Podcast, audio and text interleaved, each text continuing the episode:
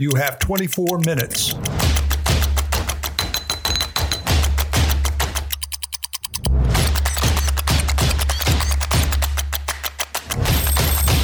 You have 24 Minutes, the podcast from 24 Hour Nation. 24 Hour Nation's website, podcasts, and webinars will introduce you to nighttime thought leaders who can help your city be safer, more dynamic, and more respectful at night. We also share global news, reports, and educational opportunities that could benefit nighttime influencers in American cities. In addition, 24 Hour Nation presents new and intriguing things to see and to do at night in top USA destinations. My name is Randall White, host and curator for 24 Hour Nation. Find us online at 24HourNation.com and on social media at 24 Hour Nation. Today, we spend 24 minutes with Joanne Cox-Brown, founding director of Nighttime Economy Solutions, a consultancy in the UK.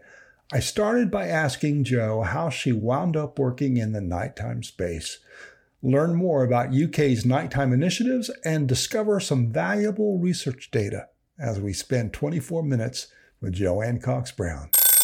I was set this task to turn around Nottingham's city centre at nighttime. And so I worked with a team of people. So that was police, council, local authorities, youth charities, volunteers, music organisations, arts organisations. And we managed as a team to turn around Nottingham from the most violent city in the country to now what is known as one of the safest cities in the country, winning Purple Flag award, having great reputation for managing its nightlife. I then went to work in Manchester city centre as the nighttime economy manager for Manchester. So after 8 years of cutting my teeth in Nottingham, I then went to the second biggest city in the country to go and work there.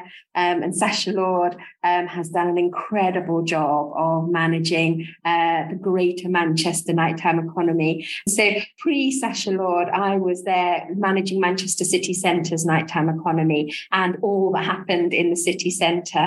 And after then, other towns and cities started to approach me and say, what have you done in these two cities to now make them vibrant, appealing, inclusive, more welcoming of other people? And so I thought maybe there's a business in here somewhere along the lines because so many people were asking me for help. And so by default, I got into nighttime economy management. And I've now worked in nighttime economy management for over, 14 years. And I love every moment of it. I love how it's constantly evolving and changing and the diversity of it and the challenges that it faces. At the moment, we're in the middle of a great energy crisis where we're seeing venues, their bills have gone up from £1,000 a month to like £6,000 a month, and it's just unsustainable. We've seen the dilemmas of COVID and trying to work our way through COVID. We're seeing the ever-changing footfall needs and the noise complaints because more people are moving into city centres. We've seen the demand for increased women's safety. And so it's a constantly changing dark art. And right. I love it. And it's interesting that the word footfall is not a word you hear a lot in the States, but we're just talking about foot traffic. And and then also one of the other things too, you and I will talk a little bit about high streets. And that was something, the first time I heard that term, I thought, what does that mean? High streets. And I think over here, we would think of it as the main business district, the kind of major thoroughfare upon which lots of businesses exist and thrive. So, but I love high streets. It's much classier. So is footfall. You talked a little bit right there. You referenced Purple Flag. Now, I am familiar with Purple Flag. Probably a lot of folks in the nighttime sector in the States are familiar with Purple Flag, but explain what the Purple Flag program is and means in the UK. Great. So in the UK, it is, you get blue flags for safe beaches and green flags for safe parks. Purple flag is for a safe city after dark. And it looks at all areas of management of a town centre at night. So from its policy to its partnership working to how the areas are set out, to venue management, to lighting, to a whole raft transport, to a whole raft of things that make up a safe city at nighttime. And cities will bid for Purple Flag and say, we've got all of these things in place. They'll then get an overnight audit led by the Purple Flag assessors. And then they will say, you are a safe city after dark, or you aren't a safe city after dark.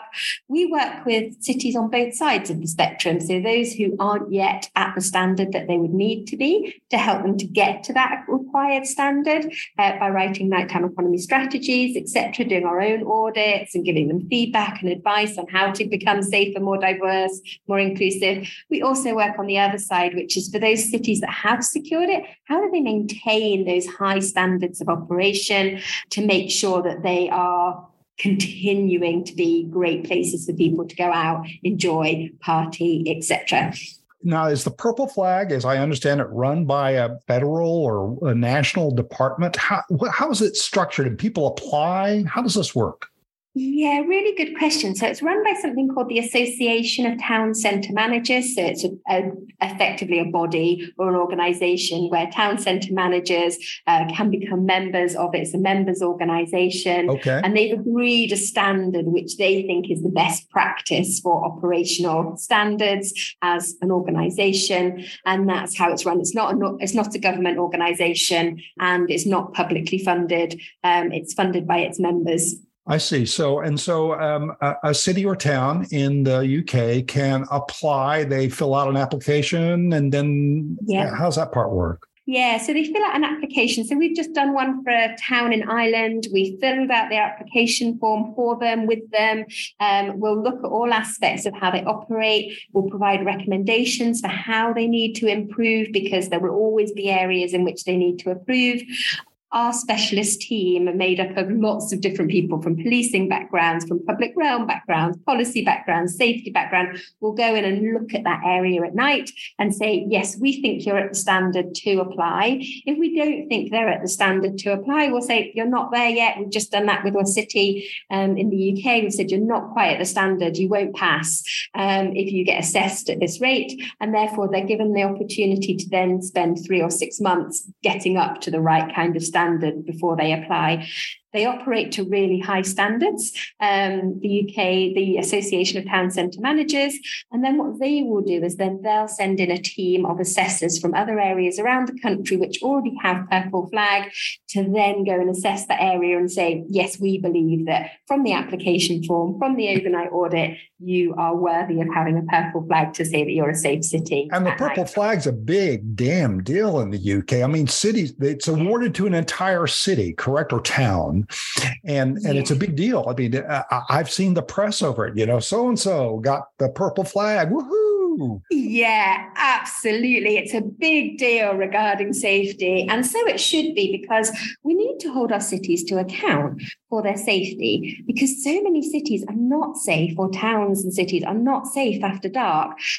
We see issues of women's safety coming up. We see issues of ethnic minority safety coming up. We see issues surrounding LGBTQI safety. And it's not okay that big portions of our society cannot go out into their towns and cities and enjoy them safely. We also see as well that in terms of the diversity of offer, that the diversity of offer isn't quite right. So when we're doing surveys, so we've just done big surveys across 9 UK large cities where we interviewed over 10,000 people in terms of what they wanted of their towns and cities at night.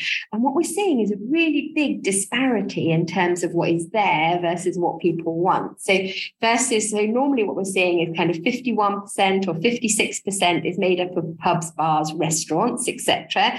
28% may be made up of theatre and music festivals, but actually only 33% of people want pubs and bars, 37% want restaurants, 45% want to see music and festivals and on-street entertainment, whereas that's not really an offer at the moment. 38% of people want to see more culture and art. 35% of people want to see more shopping. 43% want to see more night markets.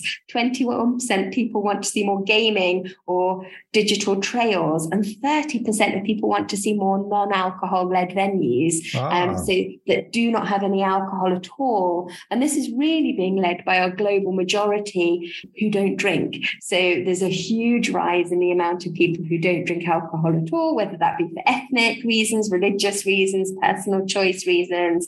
And yet it's very rare that we would see a non-alcohol-led offer in our towns and cities. So I think there's a real disparity currently between offer, what is currently offered versus what people want to see. And that will then impact footfall, because if people don't see what they want on their high street, they just won't go out. They'll choose not to spend. Right. Yeah. And all of these industries you just referenced, arts and culture, non-alcoholic venues, et cetera, that in your definition of nighttime economy, it's all of that, right? Because different people seem to have a different definition of nighttime economy, what that means. Yeah. So for me, nighttime economy is anything that happens in town or city after 6 p.m. and before 6 a.m. So that's like anything that generates money. So economy is anything really that generates money or activity that happens in a town or city area district at nighttime. And you're right, so many people just see it as bars, pubs, restaurants, nightclubs. Yet there's huge amounts of other areas that people could be spending money on, want to spend money on, but can't. We're also seeing the growth of people working at night as well. Right. So because we're working right across the world, people are having more and more jobs that operate at nighttime. My brother's a really good example of this. He's a lawyer, and he works with global clients all around the world. His team work with global clients all around the world. They're regularly working until 3 o'clock in the morning because they're working with clients in America or Australia. And then he's like, well, what do I do with my team? How do I feed my team? How do I entertain my team? We can't go home at 3 a.m. and just go to bed because we've been working until that time. We're buzzing. We're awake. Exactly. I don't think many of our cities realize that there's this entire workforce that they're working into the night. And in the States, it's like, when do they get to vote? Because voting polls are even just restricted to daytime operations. I'm really curious, what has been one of your favorite transformational victories with a client? Yeah, a really good example of that is at the moment we've been working in London with one of the London boroughs and on a women's safety strategy for that London borough. And we went in and we started to talk to the client and they were like, oh, you know what, it's fine. Women are fine in our borough. They should feel safe. And we think that they feel safe. And what we discovered was women didn't feel safe at all in the borough. And we were able to pull out some really key things that made women feel really unsafe. We took the Women's Night Safety Charter that London as a wider thing had created and then broke it down into really simple steps for that borough to then adopt and be able to take forward. And everybody in that London borough is now saying, oh my goodness, we have no idea what we could do in order to implement the Women's Night Safety Charter in London. We didn't know the steps that we needed to take, but now we've got a plan. We've got all our venues bought in. We've got our police bought in, our council bought in. Everyone knows what they're meant to be doing, and now we can work together. And we've got a really clear, actionable plan. I think that's probably is the great thing about my job is leaving an area where they've said, oh, we don't have a problem. It's fine. And in fact, one of the men who I interviewed during the course of this said to me, I said, oh, what do you think we need to do to make women feel safer in your area? And he said, you know what, Joe, women just need to be more confident. If they were more confident, it would be fine. Oh, no. Oh, no. Oh, no, said Joe. Oh, no. Oh, no. Yeah. Well, and isn't that that paternalistic kind of point of view on things? It sometimes we forget that not everybody shares not everybody looks like me, and at night. And so that's very interesting. And congratulations on that progress. I also understand you've done some research or looking around at placemaking at night. This is an area of expertise that I don't think many people are giving much energy to. We have a lot of folks that are planning, urban planners plan for the day, where trees are going to be in this kind of stuff. But what's it going to look like once it gets dark? What insights have you gained there? That is such a good question. I've worked now in urban planning. So I'm on the High Streets Task Force, and the High Streets Task Force works with towns and cities around the UK to help them improve. And we've been appointed by the UK government to do so, and an expert in that capacity. In order to do that, I really felt like I needed to do a lot of research in order to really understand what our high streets needed, wanted, etc. at nighttime. So again, we've performed quite a large piece of research. Over, I would say, 10,000 people have taken part in this survey. So wow. It feels very robust. And one of the things that's really emerging, or a few of the things that are really emerging in terms of nighttime placemaking, is lighting. So 35% of people say that lighting isn't adequate at nighttime. And they're not necessarily expecting overhead lighting, because that casts shadows and people understand that that has an impact on the environment. But they're talking about creative lighting. And so how do we utilize things like solar power, wind power? I worked with a seaside community a few years ago, and we were able to harness the power of the waves to make electricity on their sea front, and therefore there are ways in which we can make electricity to then power, and that powered all of their harbour lights, it powered their seafront lighting, and we made really beautiful creative lighting out of that during lockdown. So there are things that can be done in order to improve lighting that don't have to include things like overhead lighting, neon lighting as we would know it in towns and cities, that right. cast that awful orange glow that makes everyone feel like an axe murderer is about to jump out and start going after them. But so women just need to be more confident in that sense. Yeah, women just need to be more confident. Another interesting one then is cleanliness. So I did an overnight audit recently for one of our London borough clients. And one of the things was the area was filthy after dark. So there was litter built up everywhere. There was rubbish spilling out of bins. Bins weren't being emptied. There was vomit on the streets. And people in the area had really commented on the fact that cleanliness made them feel unsafe. Bins, waste collection. So that was probably about 33% of people were commenting that cleanliness had a direct impact on their lack of safety. The other one then is walkways, that we regularly, as we do overnight audits, we'll see that walkways are built for day. So areas that are busy during the day can be quiet at night or busier at nighttime. And our footfall cameras are showing us that sometimes footfall is busier at nighttime than it is during the day. And yet that isn't necessarily taken into consideration in terms of when people are planning walkways. And about 33% of people are saying that if there's not adequate walkways that keep them away from traffic, that they don't bump into people as they kind of are walking around, that they don't feel like there's a conflict between them, buses, taxis, etc., then that can make them feel really unsafe. About 30% of people are also saying things like greenery and public art has a really big impact then on walkability of towns and cities at night. And so if those aren't right, and we do see a lot of cities not really concentrating on their public art or on their greenery, and yet they've got this amazing amount of people in their area who are creative artists, creative designers, creative sign posters that could be put to use to create something that's very specific and unique for that area.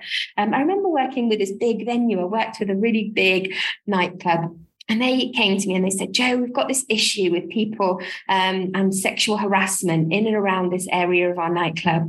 And I was like, "Let me come and have a look." I went into this venue to go and have a look, and the area was completely dark. It was a walkway down to the toilets. And we lit the area with this creative tattoo. So we one of their punters was a tattoo artist, and we got this tattoo artist to create a lit tattoo that was very specific to the venue and the type of people that go into the area. Suddenly it became this place where people went to take photos and to get selfies and to put it on on Instagram. A week after launching it, the venue said to me, we've had no incidences of sexual harassment in this particular area. A month later, we've still not had any incidences of sexual harassment in this area. And I was like, it's because there's loads of people there taking photos, so no one's going to risk it. And this is really the approach that we need to take to our towns and cities. How do we make areas that we know are feeling unsafe, areas where people go to, flock to, become photographable, Instagrammable, a host for people to go to? And Leicester did an incredible job with this. After the remains of King Richard III were found buried in the car park in Leicester, they redid all of their town centre, and they've created this beautiful heritage walk. And you do the heritage walk and you can take your photo and your iPhone, and it talks to you a little bit about the different elements of the history. And they saw much more footfall in those areas from people doing this heritage walk at night than they had previously. And so this is about making the most of your assets. So each area will have unique assets that people and can be used. So maybe that's like a digital trail. Maybe that's a public art walk that people can do. Maybe it's something that families can come into. Maybe you'll have a unique art community that can really make your area look beautiful with graffiti trails, or kind of, if you look in Lisbon, they've got these amazing art installations from recycled materials that you can go on kind of this walk and do. So I think things like that really will make a huge, big difference. The other one is non-shuttered shop fronts. Interestingly, with shuttered shop fronts, if I can get my teeth in, it has a really negative impact on the way people perceive an area. They feel really unsafe. Why are the shop fronts shuttered? If they're shuttered, it must be a really dangerous area. And what we do see is actually, if those shop fronts are unshuttered, we don't see any more criminal damage than if it is a non-shuttered shop front. So it's better to keep them unshuttered, and therefore it makes people feel safer. So there's lots of different things. The other one is sight lines. So for women in particular, having clear sight lines. One of my personal pet hates is at bus stops or tram stops, where you get those posters that block off all the sides of those tram or bus stops, and you can't see inside them, and so you can't see what's going on. So you daren't go into them because you think, oh my goodness, I can't see what's behind that giant poster.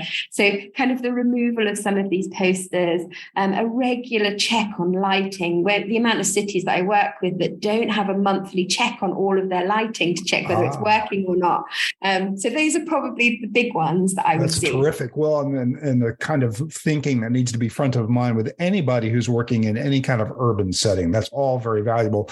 I am speaking with Joanne Cox-Brown. She's the founding director of Nighttime Economy Solutions in the UK. You can learn more about them at NighttimeEconomy.com, their website, or NTEconomy, at Twitter and Facebook, and Nighttime Economy on LinkedIn. I'm going to give you the final word, Joe. What's the most important thing or the most important steps any city or town could take to start addressing and boosting the viability or their identity of their nighttime economy? I recommend that you set up a nighttime strategy board, and every area should have a nighttime strategy board. And this needs to be made up of everyone who's representative of those people who are operating at night, including businesses, charities, those who work at night, because so many areas operate, and the police and the council will have a group and they will say, we will decide what we're doing in our towns or cities at nighttime, but they won't consult the whole group of people. Users, non-users, minority groups who are in the area also need to be included, universities. And by working together in partnership, it makes everything so much stronger. So having a strategy board, having a nighttime strategy for your area that you are held account for delivering, making sure you meet on a monthly basis, and then performing audits of your area with a very open and honest view. And if anyone wants to talk to me about performing audits and what needs to be included in that, I'm really happy to do it. Take people out onto your street, get them to feed back to you and say, this is an issue. And then also performing consumer surveys at least once a year with users and non-users of your nighttime economy. In one city, we discovered 45% of its population were not using its nighttime economy at night. And it was a really simple fix for us once we realized why they weren't using it. And we were able to completely change the diversity of offering in order to account for everybody. And now they're sat at about 85% of the population using their nighttime economy at night, with just a very simple tweak to attract more and different businesses into the area.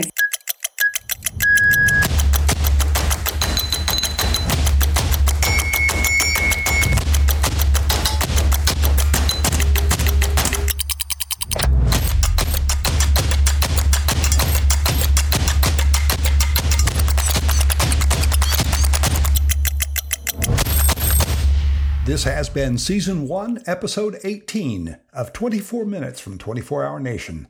Learn more about us at 24HourNation.com and on social media at 24 Hour Nation.